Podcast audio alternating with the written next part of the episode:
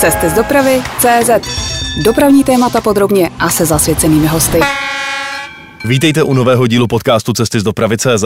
Moje jméno je Ondřej Kubala a dnes jsem pozval k mikrofonu hosta, se kterým budeme mluvit o přípravě dopravních staveb, ale také o ochraně přírody a krajiny. Naším hostem je přírodovědec, ochránce životního prostředí a také jeden ze zakladatelů spolku Děti země, Miroslav Patrik. Dobrý den.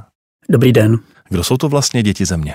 Děti země vznikly v září 89 a hlavním cílem bylo chránit přírodu a životní prostředí důsledněji než tehdejší spolky, jako bylo hnutí Brontosaurus nebo Český svaz ochránců přírody, který, které byly tehdy tolerovány. Takže jsme po vzoru Přátel země nebo Greenpeace se snažili trošku dát do toho politický rozměr, takže mm, v tom září 89 jsme plánovali různé letákové akce, jak ty letáky budeme vylepovat a, a aby nás nikdo nechytil a takové věci.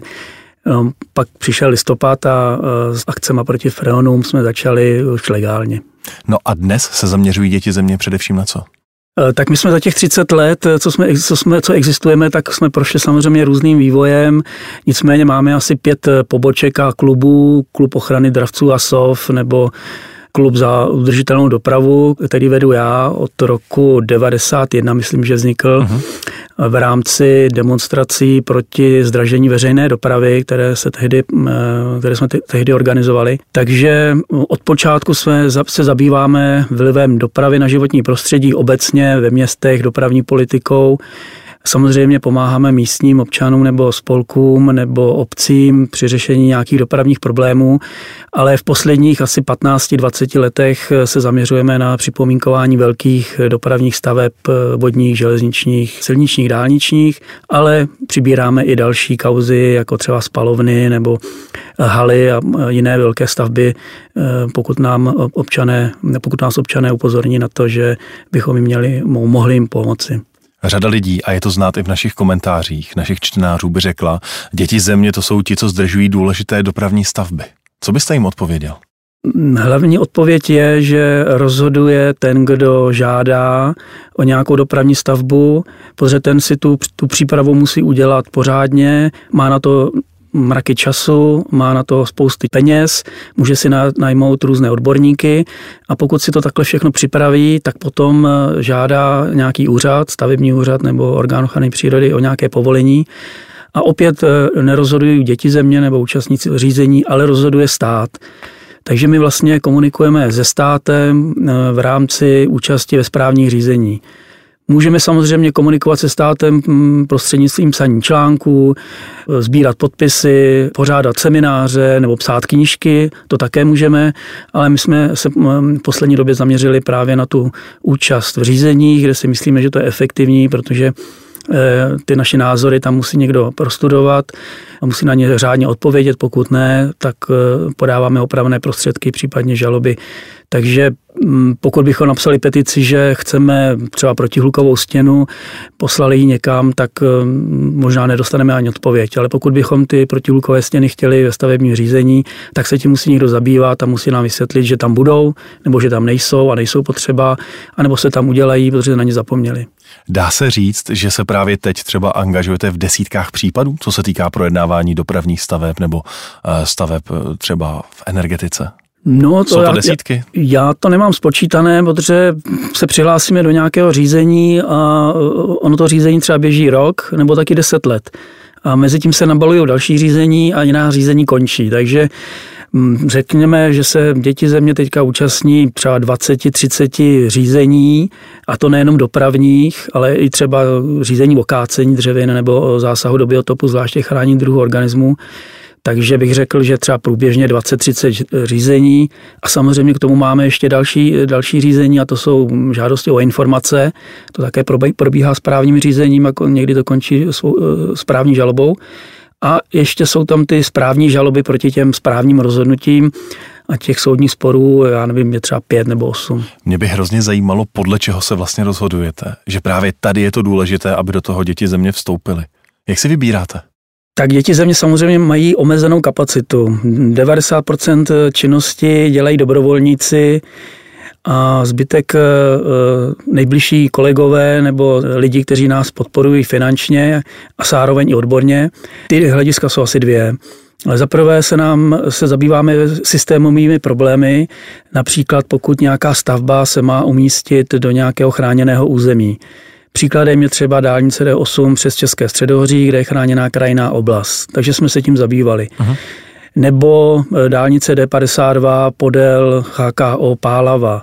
Nebo dálnice D55 přes ptačí oblast Ubzence. Také je to ptačí oblast, takže evropsky významná lokalita. Zajímá nás to, zda ty stavby v těch chráněných územích budou opravdu připraveny a postaveny tak, aby se zohlednilo, že je to chráněné území, anebo jestli opravdu nelze tu stavbu postavit nějak jinak, třeba do, zakopat do země, udělat tam tunel, nebo zakrytý hloubený tunel, anebo úplně tu stavbu z toho území vymístit, což byl třeba případ dálnice D8, kde jsme navrhovali vést dálnici do Německa přes eh, Louny, most a nahoru do Krušných hor, anebo případ té dálnice D55 eh, u Bzence, kde jsme vedli tu trasu mimo ptačí oblast podle levého břehu Moravy. Pokud ta trasa má vést přes HKO nebo jinou chráněnou oblast, tak potom se snažíme ty, ty vlivy maximálně omezovat. A obrací se na vás také lidé, jednotlivci s žádostí o pomoc? A to je ten druhý případ, možná převažující, kdy dostaneme podněty od místních obyvatel, jednotlivců nebo spolků, anebo i obcí, že se tam něco staví a že, by, a že to je třeba v začátku, schvaluje se územní plán nebo běží proces hodnocení vlivu na životní prostředí a že by potřebovali poradit. Takže jim poradíme, pak z toho vznikne pomoc, a pak už se do toho ponoříme my, protože občané eh, se nemohou účastnit správních řízení, kde jsou účastníky třeba spolky. Takže my eh, prostřednictvím těch občanů se účastníme těch správních řízení, uh-huh. anebo si občané založí vlastní spolek a pak se účastní s námi. A vy jim s tím třeba poradíte? A my jim pomáháme, protože že my jsme poloprofesionálové a oni, ty lidé, chodí do práce, mají svůj život a jsou rádi, když jim poradíme. To je třeba příklad eh, Přerova, kdy se na nás občané v roce 2001 obrátili z městské části Dluhonice. Pojďme teď k tomu, co je aktuální. To je modernizace dálnice D1. Těsně před těmito volbami stát řekl, že je oficiálně dokončena. Premiér i minister dopravy ale už několikrát zmínili, že nebýt ekologických združení mohla být modernizace hotová dříve. A to míní i děti země, vzhledem k tomu, že jste do, eh, tuším, 11 stavebních řízení vstupovali. Opravte mě, jestli to neříkám správně. Ano, ano, vstupovali jsme do 11 stavebních řízení, celkových 20. Co byste na to odpověděl premiérovi a ministrovi dopravy? Mm, je to otázka eh, úhlu pohledu. Já můžu tvrdit, že stát zaspal 20 let. Už před 20 lety mohla být rekonstrukce dálnice D1 hotová. Ale, ty, ale diskuze o tom, co z dálnici D1, prostě přišla pozdě. Takže nejdřív se myslelo, že to bude stačit. Pak se přišlo na to, že by se ta dálnice měla rozšířit o, dvě, o dva pruhy. Takže v roce, až v roce 2007 eh, začalo hodnocení vlivu na životní prostředí, které probíhalo tři roky. Obvykle to probíhá jeden rok, tady to bylo tři roky, což je asi dobře, že to bylo, probíhalo to pečlivě. Po třech letech bylo vydáno stanovisko EIA a mohlo, se začít, eh, mohlo začít územní řízení. Nicméně v roce 2011 se přišlo na to, že mm, takhle to se dělat nebude a začneme znova, bude, udělá se rekonstrukce a rozšíří se ta dálnice jenom o 1,5 metru. Z mého pohledu e, trošku nešťastné, protože ta příprava vlastně byla na nule. Ta předchozí příprava se mohla hodit e, do koše a začalo se znovu a tyhle ten náš názor v té době potvrzuje i kontrolní zpráva Nejvyššího kontrolního úřadu v roce 2017, která eh, zjistila, že při přípravě prostě došlo chybám, 19-21 úseků, eh, neměli pořádné průzkumy, nevědělo se, do čeho se jde. Nicméně stát se rozhodl a potom vlastně nastaly ty problémy s přípravou, protože nebyla kvalitní. A zřejmě se zapomnělo na to, že jde o stavební řízení, kterého se mohou účastnit spolky. Mm, trošku tomu nerozumím, protože ten zákon o životním prostředí o ochraně přírody a krajiny tady je z roku 92, takže na ŘSD nebo na ministerstvu dopravy museli vědět, že nějaké spolky se těchto řízení budou, budou účastnit, takže s tím měli počítat. Zřejmě to bylo překvapením, protože až v roce 2013 jsme se přihlásili do prvního stavebního řízení a ta naše účast skončila Eh, v, pro, v prosinci 2017. Takže čtyři roky jsme se účastnili řízení a monitorovali, jak to probíhá. A podařilo se vám něco změnit v rámci rekonstrukce dálnice D1? Důležité z našeho pohledu je, že tam, je, že tam vznikla diskuze v rámci těch správních řízení. První, co jsme namítali, je, že chybí územní rozhodnutí a že chybí ten proces EIA. To nám potom soud ve dvou žalobách vyvrátil, řekl, že to nebylo, že to není nutné, takže jsme se zaměřili eh, na závazná stanoviska, aby ty podmínky, za které se ta rekonstrukce má dělat, byly opravdu přísné z hlediska ochrany životního prostředí, takže jsme navrhli různé nové podmínky nebo jsme navrhli změny uložených podmínek. Stručně řečeno, podali jsme 10 rozkladů a ve třech případech eh, se ty podmínky změnily, takže stavební povolení se změnilo a v jednom případě se stavební povolení zrušilo a pak začalo znovu až eh, někdy po roce 2018. Takže úspěšnost 40%, ale já bych si na úspěšnost takhle nehrál. Pro nás bylo důležité, že e, ty úřady věděli, že děti země jsou účastníky a dávali si pozor, jaká, jaké podmínky pro tu rekonstrukci ukládají a museli si být vědomi toho, že pokud ta podmínka je nejasná, nekonkrétní, nevymahatelná, takže se uh, budeme snažit ji upřesnit a nebo navrhnout lepší. Pomozte mi to pochopit jako lajkovi. Co vlastně ta účast eh, v těch řízeních při rekonstrukci D1 ve finále tedy přinesla ochraně přírody? Vy říkáte podmínky a tak, ne, neumím si to představit. Co to konkrétně bylo? Co je lepší díky tomu? Máme tady demokracii, takže musíme strpět to, že o nějakých velkých stavbách za veřejné peníze se tady musí diskutovat.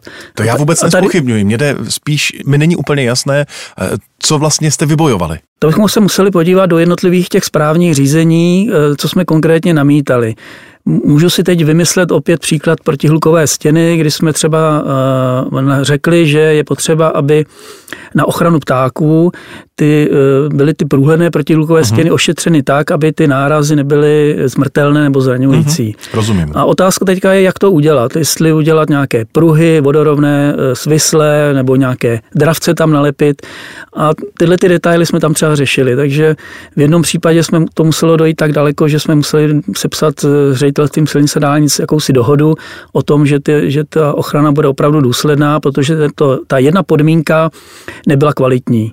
Mm-hmm, Takže snaha byla ochránit třeba dravce před zbytečnými nárazy do průhledných protihlukových stěn a takhle bychom mohli jít po, po detailech. Ale řidič nebo člověk zvenku to vůbec nemusí poznat, protože vidí až ten výsledek a neví, jak, jak se k tomu výsledku vlastně došlo. Vy ve své zprávě na svém webu z 9. března loňského roku píšete, pomalá modernizace dálnice D1 je typický příklad neschopnosti státu. A tím jste mysleli to, o čem jste tady hovořil? O těch velkých časových prodlevách? Ano, ano. Je to tak, že kdyby stát opravdu komunikoval od počátku se všema, se všemi lidmi, obcemi, spolky, odborníky eh, o nějaké stavbě, prohlédl si pořádně to území, zvážil, zda půjde do nějakých střetů, třeba proč vést eh, dálnici přes chráněnou oblast uh-huh. nebo přes nějaký významný krajný prvek, jestli neudělat zahloubený tunel, tak by se vystříhal řadu sporů, které potom vzniknou. Pro nás by bylo nejlepší, kdyby se tyhle ty diskuze, kdyby tyhle diskuze probíhaly ještě před procesem EIA, protože každá stavba eh, se připravuje ještě před hodnocením vlivu na životní prostředí. Můžou se některé varianty, varianty posoudit nebo navrhnout. A potom hlavně v tom procesu EIA, to znamená při hodnocení vlivu na životní prostředí, kde každý může během 30 dnů poslat svoje námitky, připomínky, kritiku, navrhnout varianty a pak by ty podání se měly opra- měla opravdu e, řádně posuzovat. Jako příklad můžu uvést třeba pr- řešení průtahu silnici 1 lomeno 13 přes Bílinu, e, kdy jsme v roce 2007 v procesu EIA navrhli posoudit tunelovou variantu. Tunel měl délku 1,3 km. A bylo to zamítnuto, protože to je údajně drahé. Dneska je rok 2021, uplynulo 14 let a ŘSD eh, prostě rozhodlo, že ten tunel tam bude, bude délky 1,3 km a bude stát asi 6 miliard. Takže my jsme ztratili 14, 14 let času, místo toho, aby se ten tunel už v roce 2007 posoudil a řeklo se, za takových podmínek je možný, za takových podmínek není možný a možná by se tam řeklo, udělejte východní obchvat a pokud budou peníze, udělejte průtah. A ty přípravy by mohly podle toho dále pokračovat. To se bohužel nestalo a ta příprava se podcenila a takhle to můžeme dál eh, říkat pro další stavby, nejenom dálniční, ale třeba i železniční nebo vodní. A je to i případ dálnice D1 u Přerova? Když už jsme mluvili o té dálnici D1, právě děti země, voda Stetčic, krajina Dluhonice i někteří obyvatčané Přerova. Jste ti, kteří ta vydávaná rozhodnutí opakovaně e, napadáte. A proč to děláte? Tak Přerov je úplně to samé jako Bílina nebo třeba dálnice D8 přes České středohoří, kde jsme chtěli buď dálnici obejít nebo dlouhý tunel, nakonec je tam krátký. Když jsme eh, se v roce 2001 dověděli od obyvatel Dluhonic, že skončil proces EA eh, v roce 2000, který upevnil nebo rozhodl o tom, že se povede trasa dálnice přes jejich obec, budou se tam bourat domy, přitom koridor je široký asi 400 metrů mezi Dluhonicem a Přerovem, tak se nám to zdálo divný, proč se projektant trefil do, eh, do baráků nebo do Dluhonic, když tam měl 400 metrů široký, široký území. Takže jsme jim řekli, že se budeme účastnit těch navazujících řízeních, jako je územní řízení a řízení o střetu s, s biotopy. To jsme se potom účastnili, územní rozhodnutí bylo vydáno, e, žalba byla zamítnuta, takže trasa byla stanovena, ale e, dodatečně jsme zjistili, že ty řízení o výjimkách ke škodlivému zásahu do biotopu neproběhly před územním řízením, ale až po něm. A tam jsme řešili právě ty varianty, to nám také bylo zamítnuto. Ale obecně řečeno, kdyby ŘSD nebo e, Přerov v roce 2001 nebo v roce 2000 už v procesu EA posoudili variantu mimo Dluhonice, tu trasu odsunuli o těch 150 metrů mimo Dluhonic, tak se mohlo už dneska možná po té dálnici D1 jezdit, protože nikdo v Dluhonicích ani děti země neprotestovali proti dálnici, ale nelíbilo se nikomu z, ani z nich, ani, ani nám to, že se ta dálnice trefí do, do baráku několika eh, lidem. Takže to je ten zbytečný střed, stejně jako střed s přírodou, tak je zbytečný střed eh, s obcemi nebo s obyvateli. Naopak jsou třeba obyvatelé, který, kteří to strpějí, a to je třeba dálnice D8, která prochází na estakádě nad Vchynicemi v Českém středohoří, kde už byla stávající stopa silnice 1 lomeno 8 a ta dálnice vede vedle ní, takže obyvatelé to strpěli, nicméně eh, museli se zbourat baráky okolo, ale navíc se tam postavila eh, stěna nebo eh, tunel, protože znečištění ovzduší tam bylo vysoké a řidiči tam musí těch asi 200 metrů zpomalit ze 130 na tuším 100 nebo 110 metr, km za hodinu. Takže i některé obce třeba vítají tu dálnici, protože už tam měli tu předchozí silnici. Ale to není případ Dluhonic, které žádnou silnici tam neměli a teď ji tam mají. A teď se snažíte v Dluhonicích o co? Teď se snažíme o to, aby povolování celé té dálnice eh, probíhalo podle zákona. Takže se účastníme územního řízení, stavebního řízení a třeba například do toho územního řízení se zjistilo, že plán územní údržby se nesmí nebo nemůže předložit až v kolaudačním řízení, kdy účastníky nejsou spolky, ale musí se předložit už v územním řízení. Takže soud zrušil územní rozhodnutí, protože ten plán musí být předem a musí být jasné, zda ta sůl nepoškodí podzemní a povrchové vody eh, v okolí eh, té dálnice. Samozřejmě to může být banalita, ale jde o zásadní střed s veřejným zájmem na ochranu e, vodních toků a ten se musí řešit před umístěním stavby. Takže v tomto směru nám dal soud zapravdu a také nám dal zapravdu, že podmínky, které byly uloženy podkladovými závaznými stanovisky, je potřeba zahrnout do toho územního rozhodnutí, což Krajský úřad v Olomouci neudělal, takže to musel napravit. A v zápětí se potom teda vydalo nové územní rozhodnutí, kde tyhle ty chyby byly odstraněny. Když bych se na to zkusil teď podívat optikou obyvatel Přerova, tak ti to musí brát vlastně jako banální zdržování toho, aby jim auta zmizela z města. Z jejich pohledu to je banální a z našeho pohledu je banální, že se v České republice dálnice projektují takže se musí trefit do, do baráku, ačkoliv je tam 400 metrů široká plocha, kam se ta dálnice mohla eh, přesunout. A my jsme se nechali od projektanta předložit nějaký si námět, který ukáza, ukazuje, že jedna nebo dvě varianty eh, existují na ten přesun a zbytek trasy může zůstat tak, jak je, jenom se tam udělá takový esíčko nebo oblouček a obyvatele Dluhonic budou eh, teoreticky uspokojeni. A pokud stát nebo investor dokáže během čtyř let, řekněme, přeprojektovat velkou mimoúrovňovou křižovatku, takže se to celé spozdilo, tak nevím, proč během té doby se nepřeprojektovala i ta trasa, dodatečně by se vydalo územní rozhodnutí a e, žádné střety s přírodou by tam nebyly, protože bychom se přesunuli z jednoho pole na druhé. Miroslav Patrik je dnes naším hostem. Posloucháte interview Cesty z dopravy CZ. A pojďme teď odhlednout od konkrétních dálnic a úseků. A mě by zajímalo, v čem je podle vás problém při přípravě liniových staveb v Česku, že do toho potom musíte vstupovat? Hlavní problém asi je v tom, že stát ty trasy nebo ty stavby rozhoduje na sílu neprobíhá nějaká mediální nebo odborná diskuze předtím, než se rozhodne, že se něco postaví. Velmi špatným případem je třeba schválení eh, plavebního kanálu Dunaj Odra Labe, kdy nejenom obce, nejenom kraje, nejenom eh, spolky, nejenom ekologické spolky, ale i nezávislí odborníci nebo i firmy říkají, že to nemá cenu, že to je zbytečná ztráta peněz, eh, stát se na tom zbytečně bude zabývat. Ale přesto vláda rozhodla, že ten proces přípravy zahájí a bude pokračovat. Takže ta diskuze vlastně tady neprobíhala, nebo stát ignoruje tyhle ty veřejné odborné názory a podobně to je i s kanalizací Labe. Tam je to velmi problematické, zdá tu kanalizaci dodělat nebo ne a přesto za těch 20 let se tam utratila, utratila asi miliarda korun a nikam jsme se neposunuli. My se k tomu laby ještě společně dostaneme v našem povídání, ale pojďme si teď popsat optimální postup z pohledu dětí země a Miroslava Patrika, aby všechno proběhlo tak, že s tím budete spokojení a nebudete mít potřebu eh, vstupovat potom do toho řízení. Jak by to mělo probíhat? My jsme v roce 98 společně s jinými odborníky předložili nějakou si alternativní koncepci dálniční sítě, která byla asi o 780 km kratší, než se potom schválila. V okamžiku, kdy se schválila ta koncepce dálnic v roce 2001, tak potom už nastoupily územní plány a ty koridory se schválily. Na začátku jsme navrhovali jiné dálnice, jiné silnice, jiný způsob řešení, to se nepovedlo, takže teď už jsme ve fázi, kdy ty koridory jsou schválené v územních plánech, takže je potřeba hledat, jak v těch koridorech tou, s tou trasou projít tak, abychom minimálně se střetli s přírodou, s obyvateli a aby ten proces probíhal korektně třeba ve variantách a transparentně.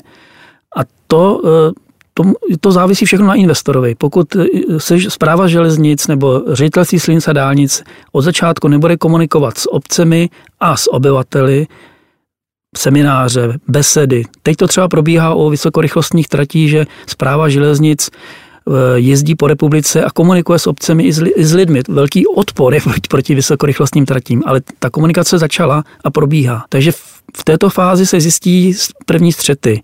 Pak se musí najít v procesu EIA, to je hodnocení vlivu na životní prostředí, jak ty střety eliminovat, buď tu trasu posunout, nebo ji zakopat, nebo provést nějaká jiná opatření, protihlukové stěny, výsadbu stromů, ochranné valy, tak, aby lidé pochopili, že jinak to nejde a že proběhlo maximální množství odborných podkladů, které řekly, že opravdu jinak to nejde. Pokud lidé nebudou mít důvěru v to, že ten proces výběru té trasy neproběhl korektně, tak potom e, ten odpor bude pokračovat v územních řízeních, stavebních řízeních a tak dále. A pak samozřejmě volají děti země, aby jim pomohli a to začíná právě v tom procesu EIA. Největší důraz bych kladl na ten proces EIA, kdy každý může tu trasu ovlivnit, každý může tu podobu té trasy ovlivnit. A pokud se to tam nepovede, tak pak se to potom potáhne v územním a ve stavebním řízení a v soudních sporech. Velmi často je vidět eh, aktivity dětí země právě až z těch samotných řízení. Tak o tom, co jste teď popsal, že by se mělo zlepšit, jednáte třeba s ředitelstvím silnic a dálnic, eh, s vládou, s ministerstvem dopravy, aby potom už eh, se ten proces nezdržoval třeba v tom řízení jako takovém? V minulosti samozřejmě probíhaly diskuze na koncepční úrovni. Zda vést nějakou dálnici tam nebo úplně někde jinde. Pokud máme schválené územní plány, tak probíhaly ještě diskuze při schvalování těch územních plánů. Třeba kudy povede dálnice do, eh, do Českých Budějovic, zda přes Posázaví, anebo podél stávající silnice 1 lomeno 3. Rozhodlo se, že obě dvě varianty jsou vhodné nebo možné. Jedna upřednostní ochranu přírody, druhá upřednostňuje ochranu e, lidí. Nicméně stát vybral přes posázaví a pokračuje se jakoby ve střetech. Jo. My se dostáváme do těch procesů v rámci územního plánování, už v podstatě méně, takže teď v současné době probíhá jenom konkrétní diskuze o trasách, takže ta komunikace s ŘSD probíhá, u některých silnic se dohodneme, u některých samozřejmě ne, pokud je to koncepční problém. Ale e, dokážeme dokonce sepsat nějaké dohody s, dálnic, s ředitelstvím silnic a dálnic tak, aby to, ten kompromis byl vyhovující pro obě strany. Příkladem je dálnice D11 u Hradce Králové. Chtěl jsem se zeptat, jestli jste už dosáhli některých kompromisů, že vy jste uhnuli o kousek, že SD uh, uhnulo o kousek a dohodli jste se. Právě u té dálnice D11 u Hradce Králové to bylo možné, protože nám nešlo o to, zda dálnice ano nebo ne a kudy povede, ale nám šlo o to, aby při výstavbě a provozování té dálnice byly uloženy přísné podmínky na ochranu vody, lesa, půdy, živočichů a rostlin a podobně. ŘSD přišlo s tím, že, že ty podmínky splní a nebudeme čekat, až jak rozhodnou nadřízené orgány několik měsíců, takže jsme se dohodli, že stáhneme rozklad proti stavebnímu povolení a ŘSD se zavázalo, že nás bude informovat, jak výstavba probíhá, Eh, dodrží ty naše návrhy na zpřísňující opatření během výstavby a eh, myslím, že to probíhalo korektně a dálnice se myslím letos otevře. Vy jste zmínil středočeský úsek dálnice D3 z Prahy směrem na jih Čech a k táboru.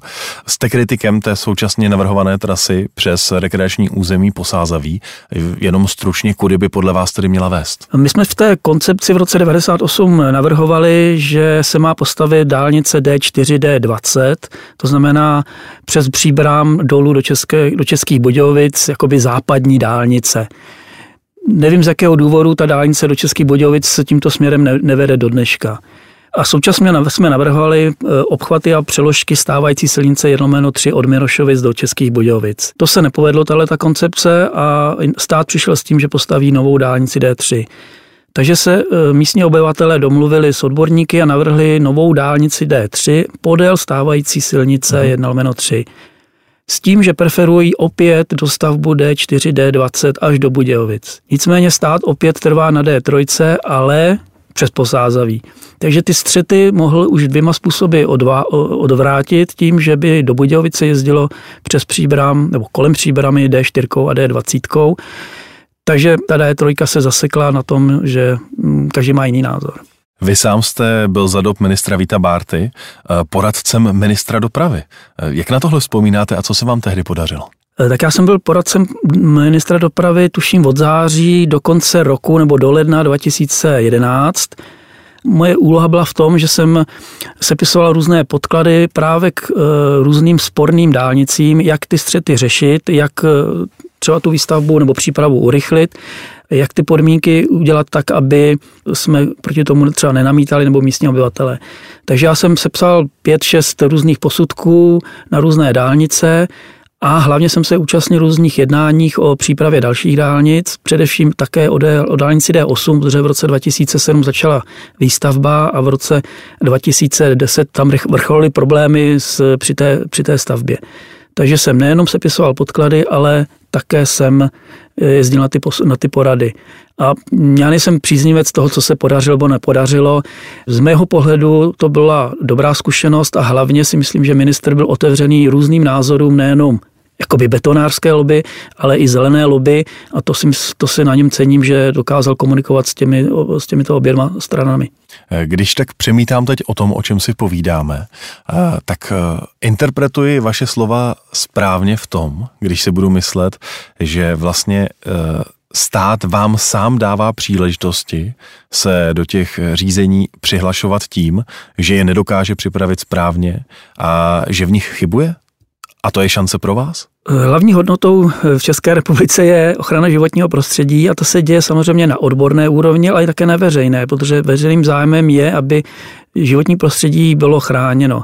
A spolky jsou prostředníky mezi občany a státem, jak by se to životní prostředí mohlo chránit. Každý může mít jiný názor. Někdo řekne, že chrání životní prostředí tím, že jede vlakem, někdo řekne, že chodí pěšky, někdo, že jezdí autem, které, které je na elektřinu. Každý má jiný úhel pohledu, jak životní prostředí chrání a my se snažíme v těch, v těch té diskuze, v té diskuzi eh, eh, snažit, snažíme se aby se české zákony dodržovaly a za druhé, aby se třeba ty limity na ochranu životního prostředí postupně zpřísňovala, protože ten střed civilizace s přírodou je stále silnější a je potřeba tomu bránit se tak, že ty podmínky musí být daleko přísnější. To, co bylo před 20 lety možné, už třeba dneska nejde, je to otázka hluku nebo znečištění ovzduší. Naším hostem je dnes jeden ze zakladatelů spolku Děti země, Miroslav Patrik. Posloucháte interview Cesty z dopravy CZ. Mluvíte o životním prostředí. Jak vlastně děti země vnímají životní prostředí? Je to ta příroda, kterou je potřeba chránit, anebo v té přírodě je i ten člověk, který by měl mít dobré podmínky pro život? My to bereme samozřejmě tak, že člověk je součástí životního prostředí a ta naše účast se zabývá hlavně tím, aby člověk to životní prostředí nepoškozoval nadmíru možnou nebo reálnou. Všichni jsme součástí přírody a když tady člověk nebude, stejně jako dinosauři, tak země koule si poradí i bez nás, ale to by byla škoda. Takže musíme to životní prostředí chránit nejen pro člověka, ale, a to je možná také důležité, pro tu samou přírodu protože mm, je škoda, aby vyhynul nějaký živočich, nebo je škoda, aby se e, tady betonovala krajina, nebo je škoda, aby se tady kácel les pro nějakou stavbu, která třeba za 200-300 let už tady nebude potřebná a bude chátrat. A dovedete si představit nějaký dobrý příklad třeba z okolních zemí nebo z Evropy, kde ten stát e, postupuje třeba víc v souladu s pravidly ochrany životního prostředí, než je Česká republika při plánování takových staveb? Nechtěl bych se do toho pouštět, protože to nesleduji, ale překvapuje mě třeba dva případy. V Chorvatsku se postavila dálnice do Splitu hornatým územím, v řadě případů možná i chráněným. Přesto to dokázali postavit rychle, mají tam spoustu tunelů a všichni to akceptujeme. Druhým případem může být třeba Rakousko, které staví dálnice celkem rychle a neslyšel jsem výrazné střety s místními obyvateli nebo s obcemi, že by s tou trasou nesouhlasili.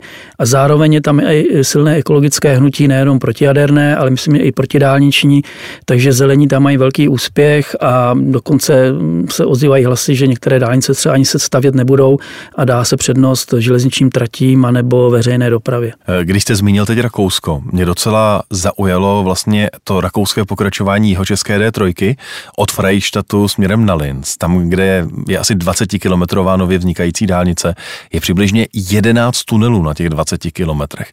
Eh, a často by to šlo třeba vyřešit jenom zářezem a těch tunelů je tam obrovské množství. Je tohle třeba jiné uvažování než u nás? Eh, přesně tak.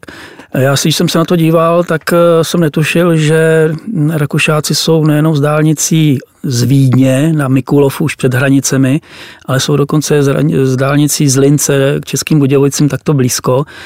A jsou, mož, dokážou postavit tu dálnici tak, že v té přírodě ji vlastně nevidíte a je mi v podstatě jedno, jestli je to hloubený tunel zakrytý nebo krátký tunel, ale e, zřejmě si tam váží té přírody daleko více a tu automobilovou dopravu, která je nejškodlivější ze všech druhů doprav, prostě dává do země a cení si té, té krajiny i té půdy, která je vlastně těžko obnovitelná. V Česku se teď začínají připravovat vysokorychlostní tratě. Postavit eh, tak dlouhé liniové stavby krajinou je nesmírně náročné. Začínáte tohle téma sledovat? My to samozřejmě sledujeme, ale my to sledujeme od roku 90. Zajímavé je, že ty takoby první trasy koridorové se objevovaly na počátku 90. let a jedna dokonce vedla kolem nebo přes České středohoří souběhu pomalu z dálnicí D8 a my jsme v té době argumentovali, že je potřeba nejdřív rozhodnout, kudy povede vysokorychlostní trať a potom hmm. tu dálnici, ale stát se rozhodl, že nejdřív postaví dálniční sítě, což dělá asi těch 30 let. A až teď si vzpomněl, posledních pět, pět let, že by tady měly být vysokorychlostní trati. Takže stát opět zaspal a ty tratě tady měly být souběžně, aspoň v těch hlavních směrech, to znamená na sever a na západ. Podle mě to budou velké střety s územím, protože teď už to území je zastavěné dálnicemi a, a průmyslovými halami nebo e, zónami, takže to bude obtížné. Na druhou stranu si zpráva železnic může ty chyby, které dělalo ŘSD, odstraňovat, takže bude více komunikovat, bude více jednat, bude schopné ustupovat eh, v technických detailech a tu trasu eh, postaví tak nebo připraví tak, že těch střetů bude eh, minimálně. Když o tom tak přemýšlím, nevšiml jsem si, že by děti země někdy napadaly třeba rekonstrukce železničních koridorů nebo větší železniční stavby. Možná jsem nebyl jenom pozorný. Znamená to, že ta příprava je víc v souladu s přírodou než v případě dálnic? U těch čtyř eh, koridorových eh, tras mám pocit, že měly být hotové, hotové do roku 2010, to se zřejmě nepovedlo. A tam opravdu je spíš o tu jakoby rekonstrukci ve stávající stopě, takže ty střety s přírodou jsou minimální. Jediný, jediný úsek, který my trošku sledujeme, je úsek Brno-Přerov, kde se staví eh, koridor v nové trase, A ještě se tam bude stavět v dalším koridoru vysokorychlostní trať, což se nám dá trošku podivný, ale v České republice asi na podivnosti jsou odborníci jiní, takže Brna do Přerova budou stávající, bude stávající trasa, koridorová trasa, vysokorychlostní trať a spíš se mi zdá trošku hloupé, že tam tu vysokorychlostní trať nestavíme jako prioritní, když už tam někdo plánuje tu koridorovou. Já všiml jsem si, že se také angažujete v přesunu brněnského nádraží. Proč tam? Tak my, jsme, my máme sídlo v Brně a ten přesun nádraží se tam řeší asi 100 let. A v roce 2004 se nám podařilo uspořádat místní referendum v rámci souběžně, pomalu souběžně s krajskými volbami. Oni byli, to uh-huh. referendum bylo o týden dřív, kde jsme se snažili referendem eh, prosadit eh, rekonstrukci stávajícího nádraží a nebo modernizaci nového nádraží nebo výstavbu nového nádraží v centru a neposouvat nové nádraží o, o kilometr na jih. To se nám v té době nepovedlo. Nicméně pak jsme se účastnili dalších správních řízení, včetně územního, které trvalo také tuším 14 let. Jednou územní rozhodnutí soud zrušil. Ten názor byl pořád stejný. Myslíme si, že v Brně by ve prospěch cestujících, jak Brňanů, tak okolních obyvatel, kteří doježdějí do Brna, bylo lepší, aby eh, moderní nádraží bylo v centru. Teď ta varianta se jmenuje pod Petrovem. Vysokorychlostní trať by se zapojila tunely eh, do stejného bodu. Ty stávající tratě, ty konvenční tratě by zajížděly přímo do centra a bylo to ve prospěch obyvatel a eh, dojíždějících. Bohužel ten odsun podle nás spíš nahrává stavebním firmám a majitelům okolních pozemků. Tam tedy nejde o ochranu přírody, ale spíš o názor na to, jak by to mělo fungovat pro obyvatele. O ochranu přírody částečně, protože lidé by jezdili vlaky do Brna. Takhle by mohli jezdit auty a někde parkovat a, a bylo by to na úkor veřejné dopravy a železniční dopravy a současně mám pocit, že i nákladní železniční doprava vidí střety s tím, s tím odsunutým nádražím, že se tam nevejde.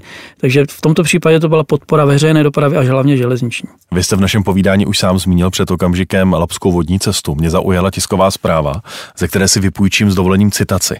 E, děti země nesouhlasí s návrhem česko-německé dohody, kterou schválila vláda v pondělí 3. května 2021, neboť vtažením Německa a konkrétními parametry pro rozšíření nákladní vodní dopravy na Laby se snaží jiným způsobem prosadit její další betonování od hranic po Pardubice za téměř 11 miliard korun.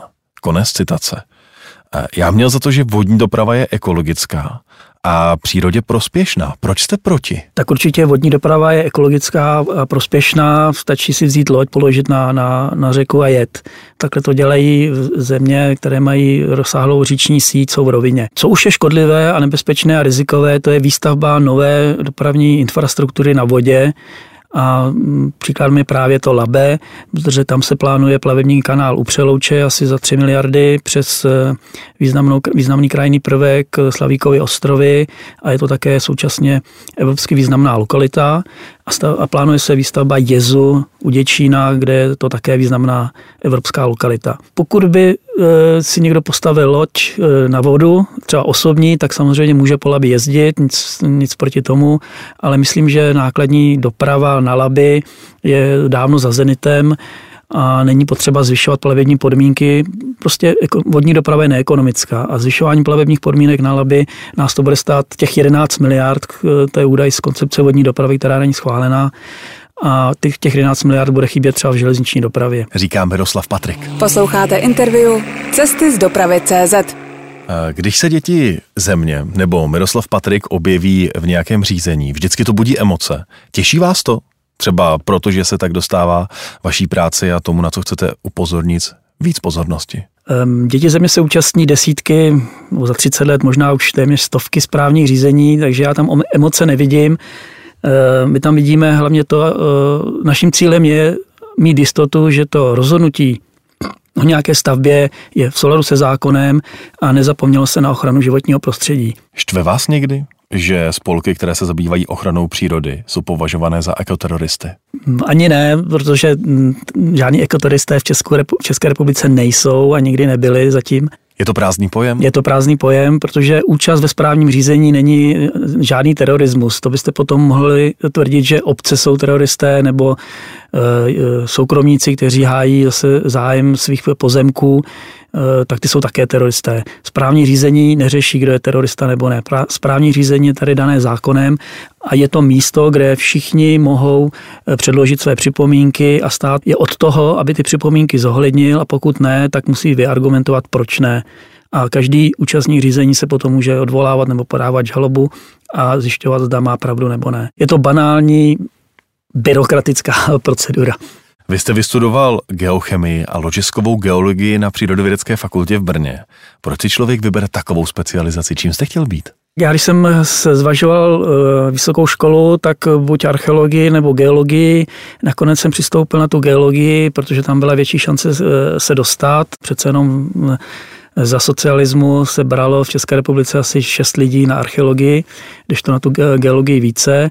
No a potom při studiu mě zaujala geochemie, to znamená hledání Eh, rud a nerud pomocí chemických metod, to znamená, neděláte to geofyzikálně, ale chemicky, odebíráte vzorky půdy, vody nebo vzduchu nebo z rostlin nebo z hornin a chemickými analýzami zjišťujete, zda jsou tam třeba eh, různé kovy, železo nebo zlato nebo cokoliv jiného, a aby se to mohlo těžit. Takže jsem se potom specializoval na geochemii a ta se v podstatě s, v současné době možná studuje spíš s ohledem na životní prostředí, takže geochemiku je potřeba třeba při řešení sanací skládek nebo při znečišťování půdy, nebo třeba i bečvy, tam také geochemici mohli fungovat. A živíte se tím a živil jste se tím, nebo se ze 100% věnujete vlastně pouze dětem země? Já jsem po vysoké škole nastoupil do, potom do, do státního podniku, kde jsem byl tuším do roku 91. Potom po roce 91 už vlastně pracuji pro různé spolky a posledních 20 let eh,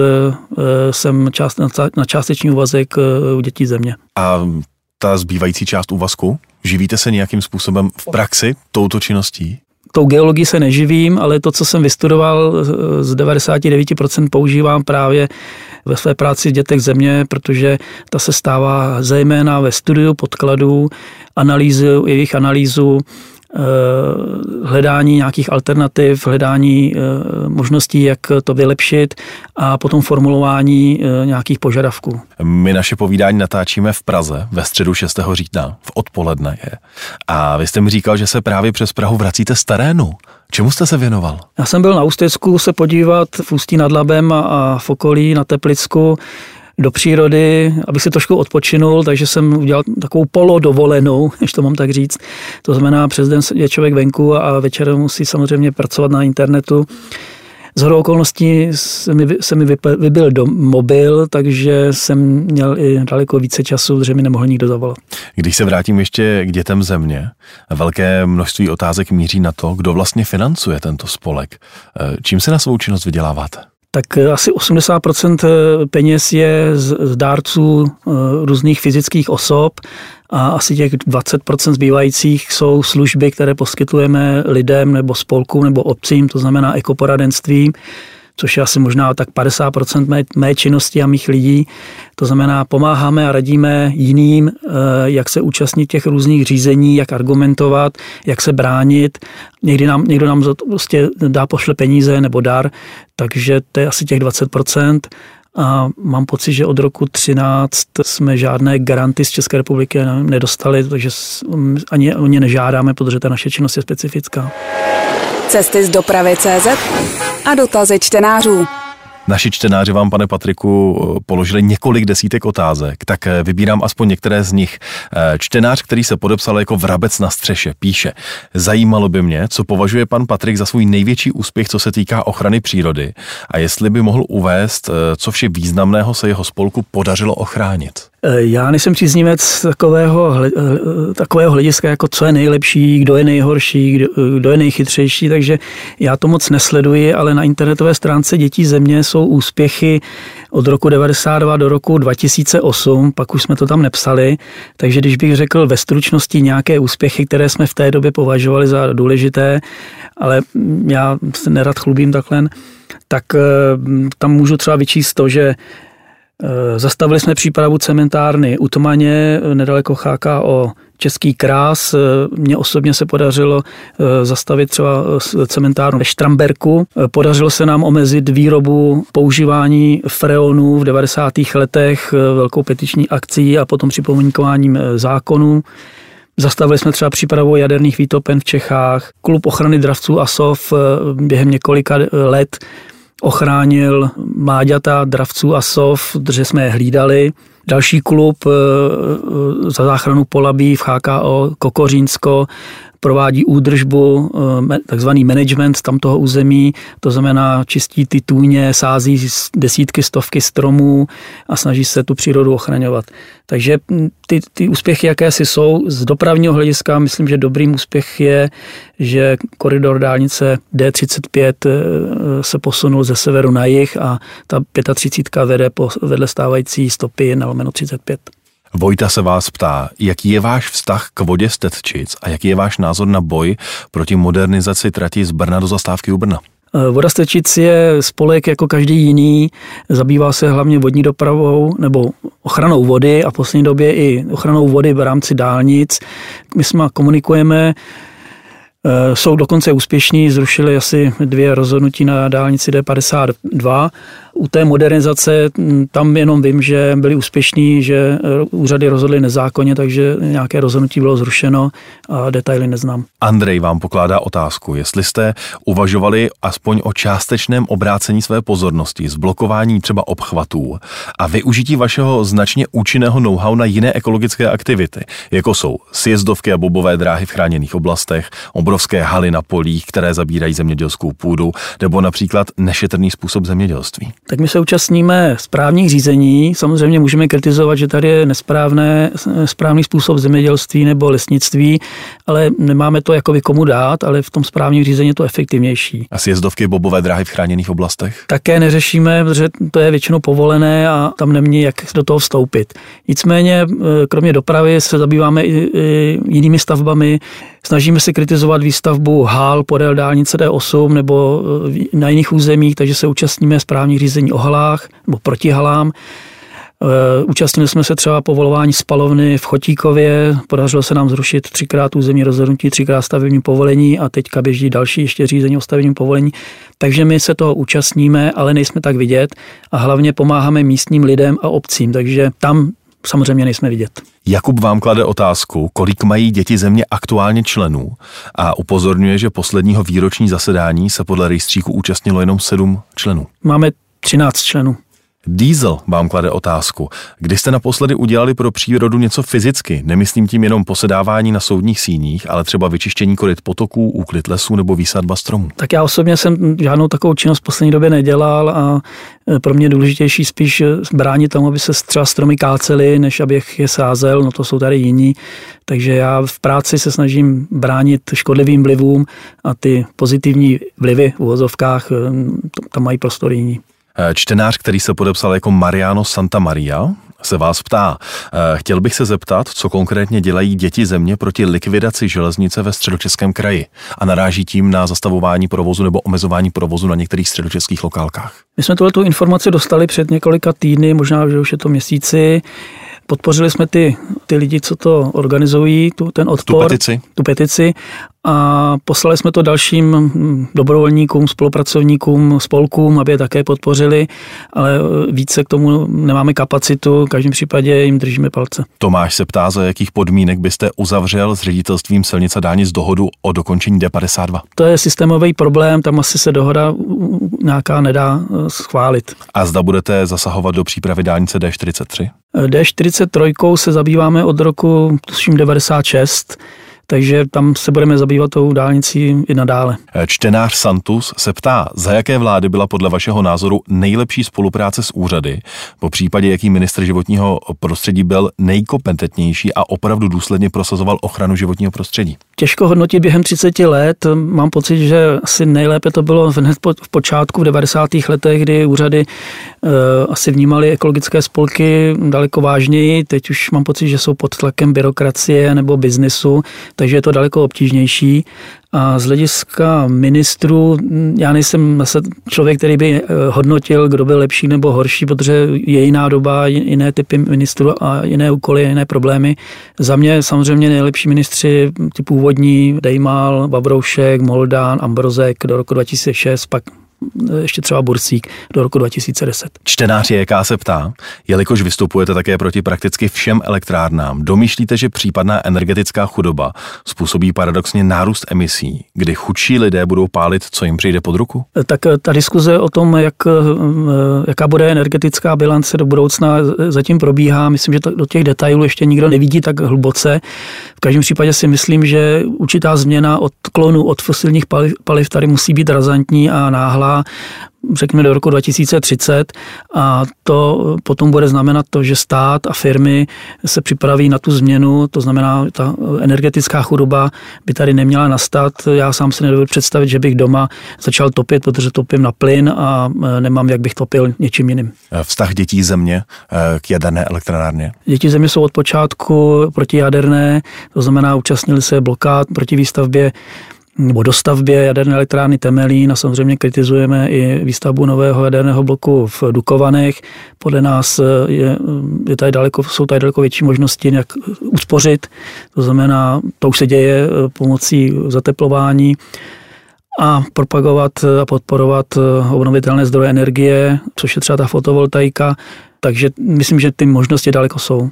Čtenář Lacafer vám klade otázku, co je lepší z hlediska životního prostředí? Postavit nějaký kus dálnice hned a ne v úplně ideální stopě vůči živočichům, nebo to postavit po deseti letech odvolání v ideální stopě s tím, že během té doby je vypuštěno do ovzduší několik milionů ton CO2? Tohle je podle mě nějaký hlavolám, který nemá řešení, protože když pojede auto 50 km rychlostí a auto 130 km rychlosti, tak to druhé bude eh, produkovat daleko více CO2. Pokud pojede auto na dvou pruhu 50 a auto 130 na čtyřpruhu, tak těch emisí bude daleko více No a když do toho dáme ty živočichy, tak nestavět dálnici nebo jít do podzemí. Takže je to hlavolám, který nemá řešení. Miroslav Patrik ze spolku Děti země byl dnes naším hostem. Moc vám děkuji, že jste přijal naše pozvání. Já děkuji za trpělivost a za pozvání.